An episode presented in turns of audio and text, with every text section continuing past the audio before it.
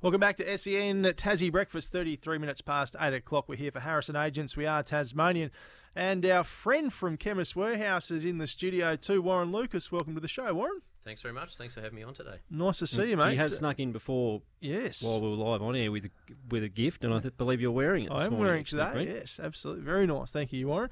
Now, uh, what deals on offer, Warren, at Chemist Warehouse for anyone looking for a, a last minute Father's Day gift this weekend? Uh, so obviously only a couple of days until Father's Day. We've got things like the uh, Versace's sixty nine ninety nine for the hundred mils.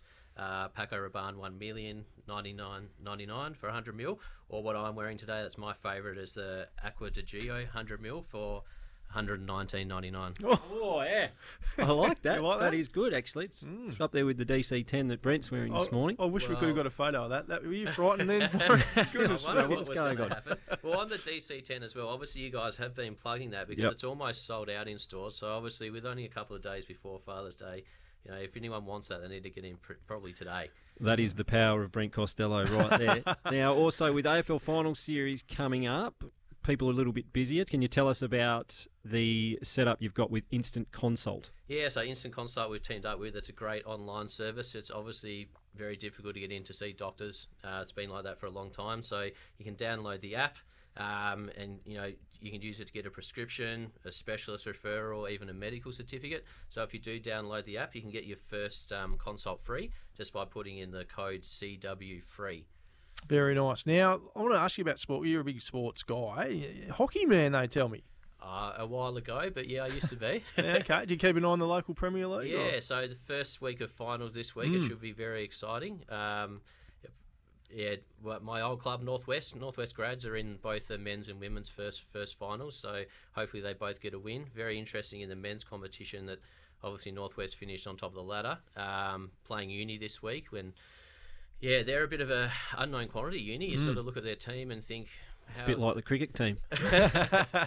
um, how have they got there? But they finished equal points with, with Northwest, and uh, they're marshalled by Ben Reed. You'd obviously know Ben. Yep. Um, yeah, unbelievable player. So it'd be really interesting contest this week. uh, Richmond Tigers fan as well.